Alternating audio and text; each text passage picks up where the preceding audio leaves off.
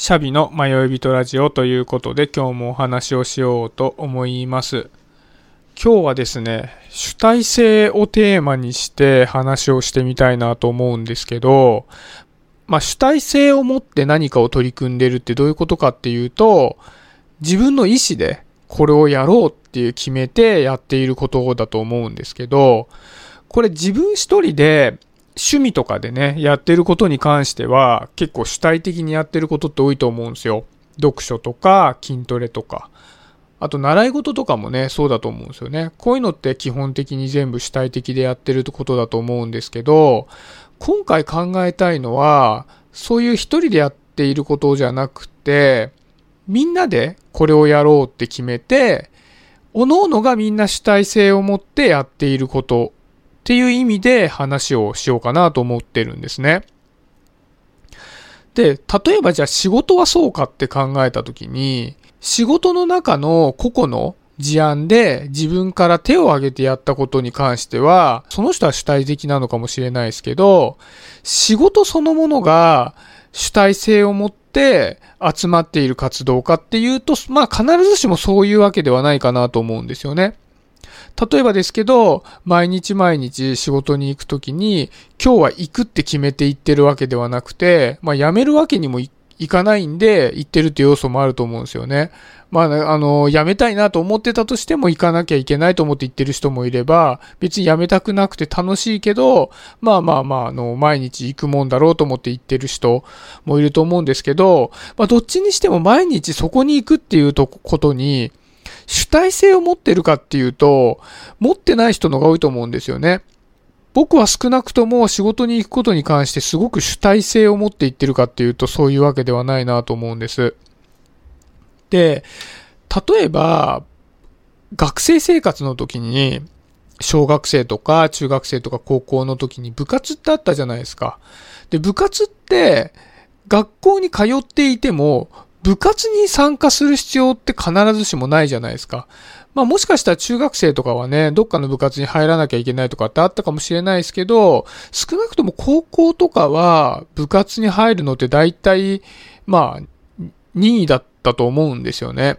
で、僕の場合は、小学生、中学生の時は一応なんかの部活に入らなきゃいけなかったかと思うんですけど、高校の時は完全に自由だったんですね。で、その時に、じゃあ僕は、高校の例でいくと、高校の部活を主体的に選んでたかっていうと、全然そんなことはなくて、僕の中の勝手な思い込みで、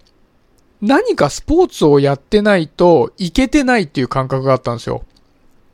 だから、いけてなくならないように、必ず何かしらスポーツをやっていなければいけないっていう固定観念があって部活をやってたんですよね。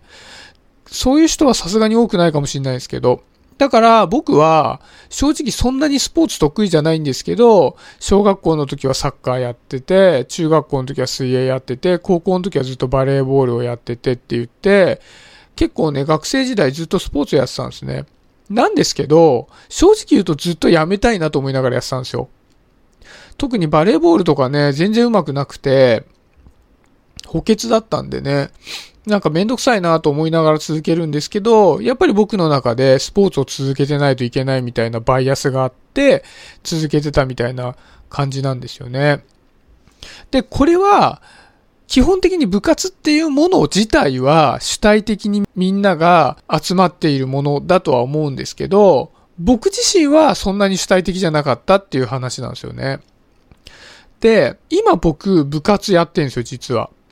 これどこでやってるかっていうと、僕がたまに話をしているコルクラボというオンラインコミュニティの中には、部活っていう、まあ、ものがあるんですね。で、まあ、その部活の中で、まあ、部員って言ってもね、ある程度、もうぼんやりしたもので、別に出入り自由なものがほとんどなんですけど、その中で僕はポッドキャスト部っていう部活に入っていて、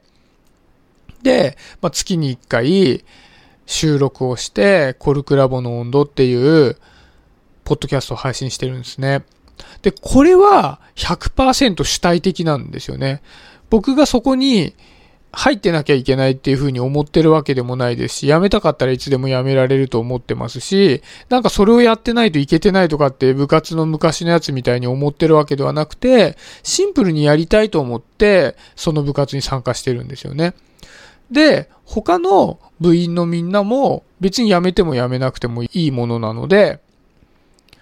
主体的にそこに集まって、月に1回収録をして、役割分担をして編集して配信してみたいなことをやってるんですけど、これって大人になってみんなで主体性を持って集まるって結構難しいなと思ってて、でも、こういう存在ってめちゃくちゃ大事だよねと思ったんですね。で、この同じコルクラボっていうコミュニティの中で話をすると、年に一回文化祭という行事をやっているんですね。で、今月また文化祭をやるんですけど、もうこれがもう主体性の結晶のようなイベントで、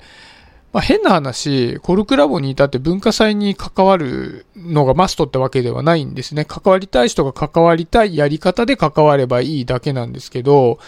そういった主体性だけでイベントを立ち上げているのに、去年も学校を借りて、その中でいろんなイベントをやって、お客さんを集客して、きちっとまあ成功してるわけなんですよね。で、そこには何の強制力もなくて、みんながやりたいと思ってやっているっていうイベントで、で、今年はね、あの、まあコロナの影響もあるのでオンラインでやるんですけど、やっぱりね、今準備をやっていて、みんな主体性を持って自分の持ち場で、こういろんなものを作り上げているっていう感じで、本当にこれ素晴らしいなと思うんですよね。で、今回、ポッドキャスト部でも同じように、まあ、文化祭の中でね、一つの役割というか出し物をするんですけど、まあ、今回はね、文化祭のロビーみたいな役割で、今までやったことない試みですごい面白いんですけど、今回はね、もう本当に文化祭のロビーなので、10時間ぶっ続けでラジオをやるという、ものすごく震えるイベントをやるんですね。で、まあ10時間なのでね、結構やらなきゃいけないことも多くて、今ずっと毎週のようにね、みんなで集まって打ち合わせをしてみたいな感じ、まあオンラインですけどね、やってるんですね。で、今日もね、この文化祭の打ち合わせをさっきしてたんですけど、こういう時間ってめちゃくちゃ有意義だし、楽しいなって思うんですね。で、やっぱり仕事と家庭の行き帰りみたいなことだと、得ることのできない経験もすることができるんで、学びっていう意味でもね、めちゃくちゃ大きいなっていうふうに思うんですね。で、とはいえ結構難しいじゃないですか。大人になって誰かを誘って一緒に継続的な活動をするって、やっぱりみんなスケジュールも違うし、やっぱり仕事とね、家庭の生活とかで忙しかったりして、どうしてもやらなきゃいけないことじゃないことを主体的に取り組むっていうのは、なかなか難しいことではあると思うんですけど、やっぱりね、こういう主体的にみんなが集まって、一つのものに取り組むっていうことっていうのは続けていた方がいいんだろうなっていうふうに思うんですよね。そういう場を持っておきたいなって思うんです。で、なんで、じゃあそういう場を持っておきたいって思うかというと、やっぱりこう、仕事ってさっきも言いましたけど、そこに行きたいっていう意思で、仕事場にみんなが行っているわけではなくて、まあ仕事に行くもんだろうと思って行っている要素って必ずあるじゃないですか。だから、こうみんなが主体的にそこに集まっているって感覚はなかなか持ちづらくて、で、一方でやっぱりさっき話したようなポッドキャストの集まりとかだったりすると、自分も主体的に集まってるし、みんなも主体的にその場に集まっているんだろうって思えるっていうことが、すごく安心感があるなと思うんですよね。で、やっぱりみんなと安心感のある場で集まれるっていう場を持っておくっていうのは、人生において結構重要なことだと思っていて、自分でそこに行こうってみんなが思ってきているっていう共通認識があるのがかなり重要だなと思うんですよね。まあそんな具合でね、じゃあ僕がずっとそのポッドキャストをやっていくかどうかって言ったらそれはわからないですけど、常にね、自分が主体的にそこに集まっていて、みんながそこに主体的に集まっていてっていう場は、一つは必ず持っておきたいなと思ったので、今日はそんな話をさせてもらいました。でね、皆さんも主体的に集まっている場ってありますかね？もしあったらね、教えてほしいなと思います。あ、そんな場があるんだって自分もやってみようかななんていう参考にしたいと思うので、ぜひ教えてください。ということで今日は、えー、主体性というテーマで話をしました。今日もありがとうございました。シャビでした。バイバーイ。